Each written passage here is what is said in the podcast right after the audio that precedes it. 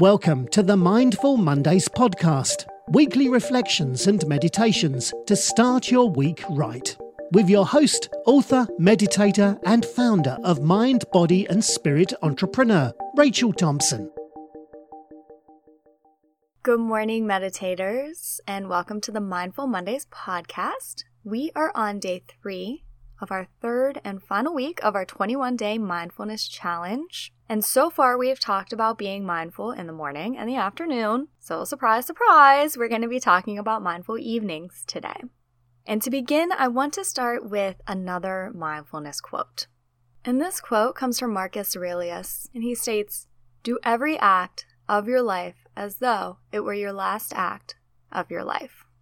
A little heavy, I know, to begin the morning, but this is something I have been thinking about recently due to an experience that I had that I'll share with you.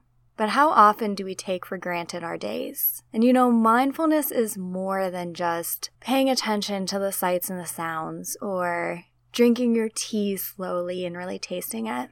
It's being fully present in these moments. It's not assuming the next moment will be there. It's not wasting this moment thinking about the past and ruminating about past events. And so I think this quote is very appropriate because it encompasses mindfulness. Live in this moment, right here, to the fullest extent you can. And really, what got me thinking about this was recently my dog had a bit of a health scare. And I don't have children yet, so my dogs are my babies, my children. And my little guy's 12, you know, so he's getting a little older and he just all of a sudden started acting really, really funny and would only walk for a couple feet and then just lay down.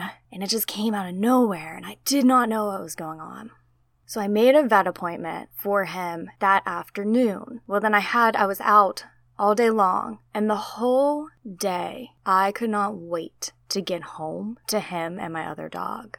And it made me really think about how many days I'm out and about and I'm thinking about all the work I have to get done and thinking about my to do list. And yes, I do get excited to see my doggies and my fiance, and the people in my life who I love. But the anticipation of being with the people I love is often pushed aside by a whole bunch of thoughts that in reality don't matter. Now, I took my dog to the vet, and as of now, they think that he likely pulled a muscle, and so we're just kind of keeping an eye on it. But I started to think how often I just took them for granted how often I take so many people in my life for granted. How often my fiance will come home from work and I'll be on the computer and just tell myself, okay, well, I'll spend time with him as soon as I just finish this one task. But that one task is never more important than those people and those moments that you can spend with them. And often we don't realize this until something like a health scare frightens us because we think of what we can lose. But in everyday moments, that thought isn't on our mind. And I don't think that we should live in a way of constantly thinking, well, this moment could be my last, or I can lose the people I love, so I better, better cherish every moment. But I want to encourage you, as I'm encouraging myself, to look at every situation and ask yourself, does this matter? In the scheme of things, is this important? And if the answer is no or not really, then don't focus all your attention on it. Ask yourself what is important, and whatever is important to you, be mindful during those moments. Mindfully love. Mindfully be in a state of gratitude. Be thankful for those moments. Mindfully enjoy the happy moments without nagging thoughts or fear or stress intruding and taking away that happiness from those moments. And it's not something that's easy. But you know what? It becomes a lot easier when something scares you, when the people or these moments in your life could be taken away. In those moments, it becomes easy to appreciate everything you have. But for some reason, whenever we're not in those moments, it's a challenge because the unimportant things want to consume us. And I think that this leads nicely into having a mindful evening because often evenings are spent with the people and the pets that we love. They can be spent doing activities that we enjoy. But too often, we are running around trying to get everything done. We're thinking of everything we had to do for the next day. We're packing lunches. We're preparing for the following day or for the week. This evening, I encourage you to be mindful of every single moment. If you are with people you love, be mindful in those loving moments. Think mindfully of all the reasons that you love those people. And when thoughts of a nagging to do list pop in your mind, you can write it down and say, now it's on a piece of paper, it's out of my head. Or you can ask yourself, is this important? If the answer is no, then let it go and allow it to float out like a cloud and mindfully bring your attention back to that present moment. Every activity you do, try to immerse yourself in it. If you are watching your kids at dance practice or soccer practice, don't be thinking of your to do list. Don't get on your phone. Don't be consumed with taking pictures so that you can post on social media. Just be in those moments, just for tonight. Just enjoy them.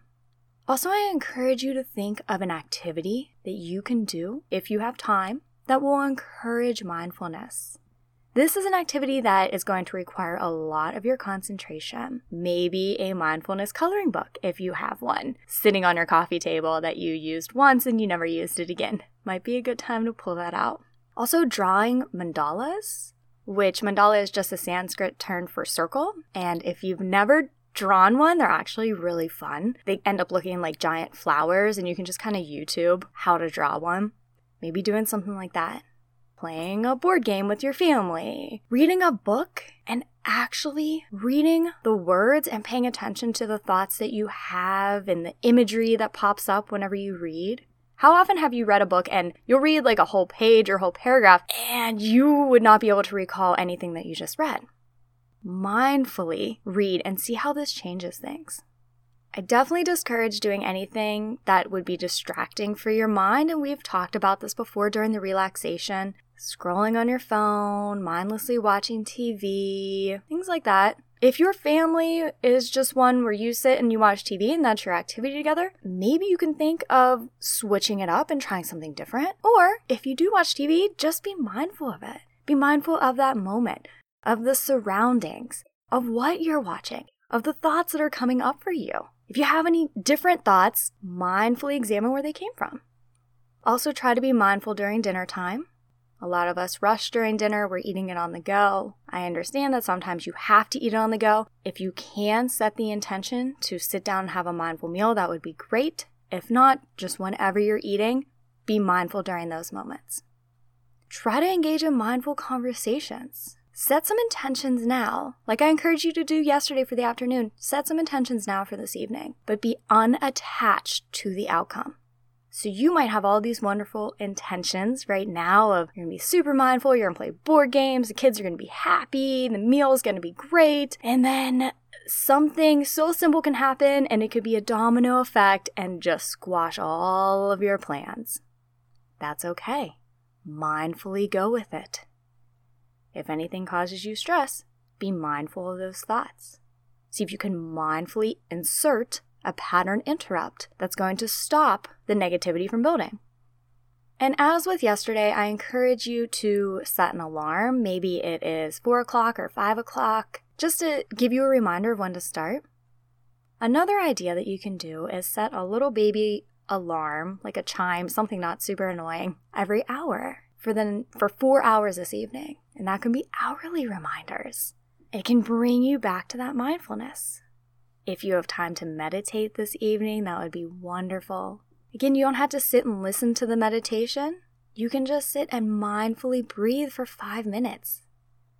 When your family is watching TV, practice some mindfulness. Nobody will even know you're doing it if you're mindfully breathing or mindfully paying attention to your hands or your body or the sounds and just see how spending one evening in an intentional, mindful state transforms not only your stress, but the enjoyment and the gratitude that you feel during those moments.